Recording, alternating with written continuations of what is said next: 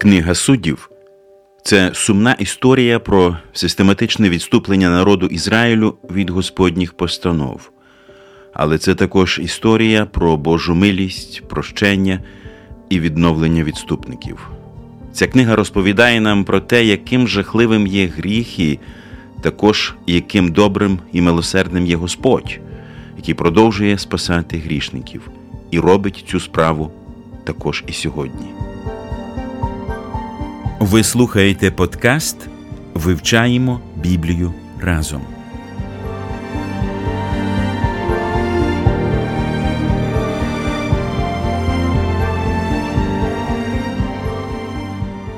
Мир дому вашому, друзі. Ми продовжуємо вивчати книгу суддів і сьогодні відкриваємо сьомий розділ цієї книги. Шостий, сьомий і восьмий розділи оповідають нам історію Гедеона, п'ятого судді Ізраїля. І з вами Олександр, Самуїл, Ростислав і Ангеліна. Розпочнемо наше вивчення з молитви. Господи, Боже, Отець наш Небесний, ми дякуємо Тобі за можливість вивчати Слово Твоє. Дай нам сьогодні зануритись в Слово Твоє і побачити принципи цього слова. Господи, дай нам бути схожими і слухняними, так як був Гідеон слухняний Тобі. Господи, я прошу Тебе, благослови кожного слухача, хто слухає цю передачу і вивчає Біблію разом з нами, щоб вони були виконувачами Слова Твого і були слухняними тобі, як Гідеон слухав тебе. Прошу тебе це все в ім'я Ісуса Христа. Амінь. Сьомий розділ починається з таких слів: Уранці встав Єрувал, тобто Гедеон, з усіма людьми, що були при ньому, та й отаборились коло харот джерела, а мідіянський табір стояв на північ від нього, коло горба море в долині. Що це за географічна ремарка з боку автора? Ми бачимо, що сьомий розділ є продовженням розповіді шостого розділу. І шостий розділ закінчується тим, що Гідеон випробовує Бога, питає, і це відбувається вночі. І Далі немає проміжку часу якогось, і ми бачимо, що того самого дня, коли Господь запевнив Гідеона, Гідеон е, встав рано вранці. І згадується його ім'я Єрубаал, тому що акцент на людину, яка зруйнувала жертівник Баала, яка зруйнувала ідолопоклонство. І далі ми бачимо, що вони отаборилися біля джерела, яке знаходиться поряд з містом Офра, це Галілея це біля гори Фавор, про яку ми вже згадували в п'ятому розділі і в четвертому розділі. Мені здається, для того, щоб ввести більше наших слухачів в контекст, варто ще раз прочитати 33-34 вірші попереднього розділу. Якраз тоді всі мідіянці, амалекітянці, а також східні племена об'єдналися разом, перейшли Йордан і отаборились у Ізраїльській долині. В той час Господній дух зійшов на Гедеона, і він затрубив у трубу, скликавши таким чином увесь рід Авіезера, аби йти за ним. І також ще інші племена, які також якби зібралися, про що ми ось тут читаємо вже в сьомому розділі, що виступив з усім народом. Коли ми читаємо і кажемо з усім народом, мається на увазі з тими племенами, які Гідеон скликав під впливом Духа Господнього, тому що він скликав Асира, Завулона, Нефталіма і сам належав до племені Манасії. Якщо подивитись, проти кого він пішов, він пішов проти мід'ян, амалікітян і синів Сходу Кедему. Складається таке враження, що чотири проти трьох. Але коли ми читаємо текст, ми бачимо, що тих людей, ворогів Ізраїля, які відбирали хліб, було набагато більше, і їх було як сарани, і вони поставили свої табори в долині Ізраїль. Зараз я прочитаю цей вірш. Це 12-й. У той час мідіянці, амаликітянці та інші племена Сходу, які розташувались у долині, були настільки численні, наче сарана. Навіть їхніх верблюдів було без ліку. Їх було так багато, як піску, що на березі моря. Саме тому досить дивно з людської точки зору звучать слова, які Господь в цей момент говорить до Гедеона. І сказав Господь до Гедеона, численний той народ, що з тобою, щоб я дав мідіянітян в його руку, щоб не запишався надо мною Ізраїль, говорячи, рука моя спасла мене. А тепер поклич до ушей люду, говорячи, хто боїться і тремтить, нехай вернеться і відійде від гори Гілеад, і вернулося з народу 22 тисячі, а 10 тисяч позосталось. Поясніть, будь ласка, Бог таким чином попереджає гординю? Так, Господь не хоче, щоб цю перемогу приписали люди собі, що вони взяли це своїми силами. Хочу сказати, що існують такі люди сьогодні, яким розповідаєш про Господа Бога і кажеш, що той хліб, який ми їмо, ту одежу, яку ми вдягаємо, це все нам дав Господь. І такі люди іноді кажуть, це я заробив. Я працював, я клав на це свої сили, вкладав і гроші, і майно, і сили, і здоров'я, і те, що ми маємо, це завдяки мені. Немає тут слави Божої. Тому Господь бачить таке ставлення людей, що таке можливо, тому що більшість людей дивиться на зовнішнє, а не на джерело, не на внутрішнє, не на духовне, звідки воно походить. Тому він каже, щоб люди не сказали, що я це зробив своїми силами, тому він каже, це дуже багато. І треба з цим щось зробити. Я хотів звернути на це особливу увагу, друзі, що практично в кожній історії, яку ми читаємо на сторінках книги суддів, Господь виставляє на показ якусь людську слабкість, щоб потім через цю слабкість показати свою славу. І ось тут, в нашій історії, Бог відмовляється звершувати свою справу через велику кількість війська. І перше, що потрібно було зробити Гедеонові, це відіслати з війська всіх боягузів. Хто боїться, ті мають повернутись додому для того, щоб своїм страхом, сумнівами не подавати прикладу, не бути взірцем для решти людей. І тому він каже: нехай ті, хто бояться, ті нехай повернуться додому. І не просто повернуться додому. Тих нехай не буде навколо гори, тобто і близько, щоб не було, і люди цивільні, нецивільні, всі, щоб вони не бачили цього настрою. І пішло досить багато. Тут ми читаємо, що відійшло 22 тисячі, а залишилось 10 тисяч. Мені здається, що Дві третини. це могло сильно так дух опустити всіх людей, що залишились. Те, що менше людей має йти на війну, як би так сказати. Я розумію, наприклад, якби він зробив так, що там частина не пішла. Але коли збирається величезний натовп і дві третини визнають негідними або Ну, нездатними, вони бояться, ну.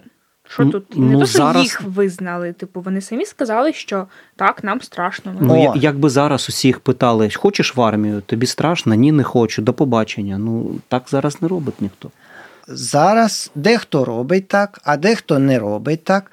Але це дуже важливе зауваження, що люди сказали, зробили вибір самостійно. Вони проаналізували, тому що коли ми приходимо в будь-яке приміщення, як ми можемо дізнатись, хто з цих людей спасений, а хто ні. Ніяк ми не можемо знати. Або, наприклад, якщо подивитись на людей і сказати, впевнено сказати, хто з цих людей голодний. Ніхто не може впевнено сказати, бо хто голодний, знає тільки той, хто голодний. Тому Господь через Гідеона каже: нехай кожен визнає свій стан.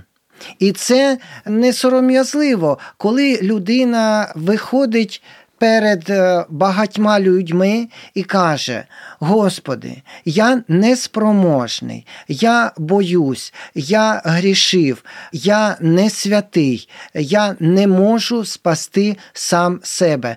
Людина має визнати свою неспроможність. І тут так само люди визнають свою неспроможність і їх відсилають для того, щоб вони не робили шкоду решті табору. І залишається 10 тисяч, але це дуже багато людей. Тому що, якщо подивитись, стільки може влаштуватись на горі, а це було під горою, то це дуже багато.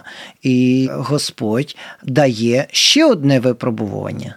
І ми читаємо, і сказав Господь до Гедеона ще численний цей народ, тобто ще достатньо багато людей, щоб я себе прославив, так, так би мовити. І він вигадує або просить Гідеона перевірити людей через випробування водою тим, як люди п'ють. Поясніть, будь ласка, в чому ось саме тут було випробування, перевірка, що воно показало, і яким чином це Гідеон зрозумів? А я ще хочу звернути увагу знову ж таки на четвертий вірш, де Бог говорить: буде так. Той, на кого я тобі вкажу, що він піде з тобою, той і піде з тобою. Проте жоден з тих, про кого тобі скажу, що він не піде з тобою, такий не повинен залишатись. Тобто дуже дуже конкретно ці люди можуть іти, типу, а ці не можуть ні в якому разі. Настільки можливо, як ви сказали, типу, вплив на інших або ще щось, що може допомогти в якийсь рішаючий момент. Це важливо для встановлення порядку, тому що не можна вести бій, не можна привести до певної мети в безладі. І дуже важливо, щоб ці люди були, по-перше, слухняні. Іноді людина каже: Я буду те робити, я хочу те робити. А Господь каже: Ні, я в середовище поставив лідера. Я спілкуюсь безпосередньо з цим лідером за те, що відбувається в громаді. Відповідає лідер. І уявіть собі людину, яка в громаді каже: Ні, цей лідер не розуміє, треба робити то і то, і то. От е, подивіться, що можна зробити. Гарні речі, добрі речі. Але Господь каже: Я тобі скажу і зараз, в цю мить, він не каже цю ознаку. Він просто каже: Я тобі скажу, хто може, а хто не може. Але для того, щоб я це тобі сказав, ти маєш виконати ще одну річ. Ти маєш піти до джерела і стати біля цього джерела. Ми прочитаємо, як все це відбувалось. І привів він народ до води, і сказав Господь до Гедеона: Кожен, хто буде хлептати воду язиком своїм, як хлеб чи пес, поставиш його окремо, а кожен, хто припаде на коліна свої, щоб пити, поставиш його окремо. І було число тих, хто хлептали, носячи рукою своєю до уст своїх, три сотні чоловіка, а вся решта народу припала на коліна свої, щоб пити воду.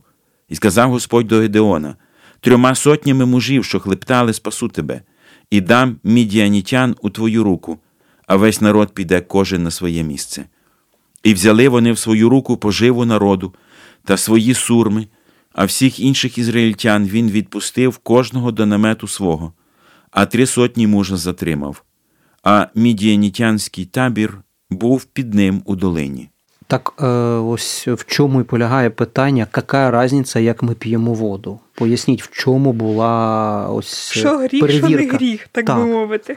Якщо немає різниці, якою мовою розмовляти, якщо немає різниці, яку воду пити, то пий з калюжі. Хтось сказав в одному вірші. Я всього цього вірша не пам'ятаю, але якщо немає різниці, пити з джерела чи не з джерела будь-яку воду, то можна і пити з калюжі. Але ми бачимо, що Господь вибирає людей, які дуже уважні, які можуть відрізнити праворуч і ліворуч, які можуть відрізнити чисте і нечисте, які дуже прискіпливі і вимогливі насамперед для самих себе. Тому ці люди сіли навколішки і долонію підчерпували воду. І коли людина таким чином п'є, я був в Ізраїлі, був на цьому джерелі і не дуже широке. Там багато людей. Просто уявіть, біля джерела зібралось багато людей. І тут написано, що їх 10 тисяч. І якщо хтось зайшов, став ногою чи ще чимось, піднімається з дна багнюка, мул, але людина підчерпує з поверхні води і дивиться на чисту воду, яка в нього в долоні. А решта людей пили, як п'ють кози і як п'ють корови. Тобто вони були е, ніби насос, ніби помпо. Все, що тече, вони нахилились і пили. А ці люди вибирали воду. Тобто вони, можна сказати, перебірливі. Цікаво, що ось таких людей, які хотіли бачити, що вони п'ють, лишилося лише 300 чоловік з 10 тисяч. Так, сьогодні ситуація не змінилася. Якщо ми просто зайдемо в крамницю, будь-який е, супермаркет, зверніть увагу, скільки покупців дивиться на зміст того, що вони купують. На склад? Так, на склад. На дату виготовлення, так. На дату виготовлення, так. Тому, коли ми купуємо щось, ми дивимося, чи немає чогось в складі цього продукту, що буде шкодити нашому життю, нашому здоров'ю. Так само і ці люди. І, до речі, мені здається, Господь так зробив, щоб ці люди, коли своїм дітям або онукам розповідали про перемогу, яку вони здобули завдяки Гедеону, вони завжди згадували, що це зробив Бог, тому що вони вже були налаштовані на виконання закону, вони дивилися, вони дивилися, яку воду вони п'ють. Тобто вони вже мали певні ознаки. Людей віруючих, людей, які виконують закон Моїсея, і так само вони б змогли потім своїм дітям розповісти, що це була взагалі-то не їхня перемога, а перемога Бога, який їм це подарував. Ну я це бачу через те, або намагаюсь пояснити, що зробив Господь. Так, тому що вони дивляться уважно, відрізняють. Чисте від нечистого. Скажіть, як сьогодні люди вибирають, які кінофільми дивитись? Я якраз саме хотіла про це сказати: про те, що ця перебірливість може відноситися не лише до їжі. Ми вживаємо надзвичайно велику кількість інформації, абсолютно різної інформації. Якась є просто розважальною, коли ми хочемо відпочити, а якась є дійсно ну дуже шкідливою, яка змінює там наше мислення, наше ставлення до інших, наше ставлення до Бога, в принципі, світогляд. І це ми можемо яскраво бачити на прикладах пропаганди. І не тільки пропаганди або реклами, або ще чогось. Зазвичай багато людей, не всі, але більшість людей, наприклад, 10 тисяч, да, і з них стільки 300 людей дивляться на зміст, хто знімав цю стрічку, про що ця стрічка, якого вона характеру і так далі. Але зазвичай люди, коли хочуть подивитися фільм, вони дивляться на обкладинку, яка вона, про що вона, і таким чином вибирають. А потім, е, заплативши свої кошти, виходять з кінотеатру і кажуть, який нецікавий, поганий фільм, наприклад, був. Тому що не обирали за певними принципами фільм. Насправді Господь не дає точної вказівки, чому саме були вибрані ці 300 е, чоловіків, які хлептали воду, але стосовно них записане цікаве порівняння. Господь сказав, хто буде хлептати воду язиком своїм, як хлебче пес. Тобто Господь порівняв їх з собаками. Пригадуєте, як відповів Ісус Христос жінці, сирофінікіянці, яка просила оздоровити її доньку. Ця жінка була поганкою, ось що сказав до неї Христос. Ісус же рече їй: дай перше наїстись дітям. Недобре, бо взяти хліб у дітей і кинути собакам. Він порівняв жінку з собакою. Це було очевидне приниження. У євреїв собаки вважалися нечистими тваринами, поган називали собаками. Коли людина принижувала себе, то вона порівнювала себе з собакою. Давид, до речі, так про себе говорив, звертаючись до Саула. Проти кого вийшов ізраїльський цар? Кого переслідуєш? Здохлу собаку, одну блоху. якщо дивитися на цих 300 людей з такої точки зору, то можна припустити, що Господь хотів використати нічого не вартих для своєї слави. І ця думка співзвучна з всім контекстом книги суддів, де Господь використовує для своїх справ нічого не вартих людей, щоб слава належала тільки йому одному. Зараз моя єдина розрада це Євангеліє. Я читаю його щодня і щогодини. Тарас Шевченко. Ми читаємо далі з 9-го вірша. Тієї самої ночі повелів Господь Гедеонові спустись у табір, бо я віддаю тобі його в руки. Якщо ж боїшся іти сам до нього, то піди туди з пурою твоїм джурою і підслухай, що там говорять. Тоді наберешся духу і нападеш на табір. От і спустився він з пурою своїм джурою близенько до військових чат, що були в таборі. Мідіяни ж, амаликитяни та сини Сходу розташувались долі, мов сарана, стільки було їх, та й верблюдам їх не було числа, як піску на морськім березі, така безліч. Підібрався туди Гідеон, і почув він, як розповідає один одному сон, і каже: Снивсь мені сон, що котилася чмінна паляниця, отака кругляста, мідіянським табором, а докотившись до намету, вдарилась об нього, так що намет упав, перевернувся і розпався озвався другий. Це ніщо інше, як меч Гедеона, сина Йоаша, ізраїльтянина. Віддав йому Бог мідіян і весь табір. Як же вчув Гедеон, той сон і його тлумачення, вклонився обличчям до землі, повернувся до ізраїльського табору та й сказав: Уставайте, бо Господь віддав мідіянський табір вам у руки. Е, в принципі, перечитуючи цей розділ, я побачив, що Гедеон порушує всі норми військової тактики, стратегії. Він е, відпускає велику кількість людей. Він сам іде безпосередньо в розвідку, ризикуючи всією компанією. Але чому так робить Господь? Поясніть, будь ласка. Зверніть увагу, це знов відбувається вночі. Господь відкриває Гідеону суть того, що має відбутися. Для того, щоб Гідеон не звертав увагу на те, що можна побачити при світлі дня, е, відволікаючи такі моменти. Господь каже: ти маєш туди піти.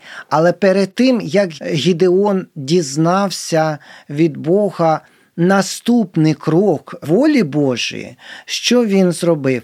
Він послухався Господа, він випробував людей, які можуть піти з ним, на яких він може покладатись. І це один відсоток з усієї групи мобілізованих. Ну, мені здається, ні, Бог великий, але ж це занадто.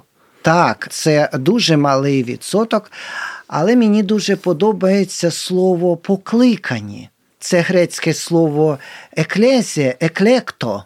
Тобто зараз багато кого кличуть, але не багато хто відзивається на цей поклик. І це люди з цих званих, кого кликали, небагато лишилося. І далі Господь посилає, щоб Гідеон переконався. І тут ми маємо зробити паузу і перенестись в книгу об'явлення. Там, де є свідки, Господь з'являється Івану на острові і каже: Запиши в книгу те, що ти бачив, і те, що ти чув, тому що свідок не може бути свідком, якщо він цього не бачив, і якщо він цього не чув. Якщо він чув про якусь подію від когось, він не може бути впевнений на 100%. А Господь хоче, щоб Гідеон був впевнений на 100% в тому, що Господь відкриває, тому в якому стані статусі знаходиться його ворог, тому що в якому статусі і який настрій у прихильників Гідеона, Гідеон вже дізнався, відібрав і він вже впевнений. Але перед тим, як вступати в бій, він має знати сили і настрій ворога. Продовження цієї захоплюючої історії ми почуємо в нашому наступному випуску. А сьогодні вже час завершувати наше вивчення. Божих вам благословень, друзі, і до наступних зустрічей!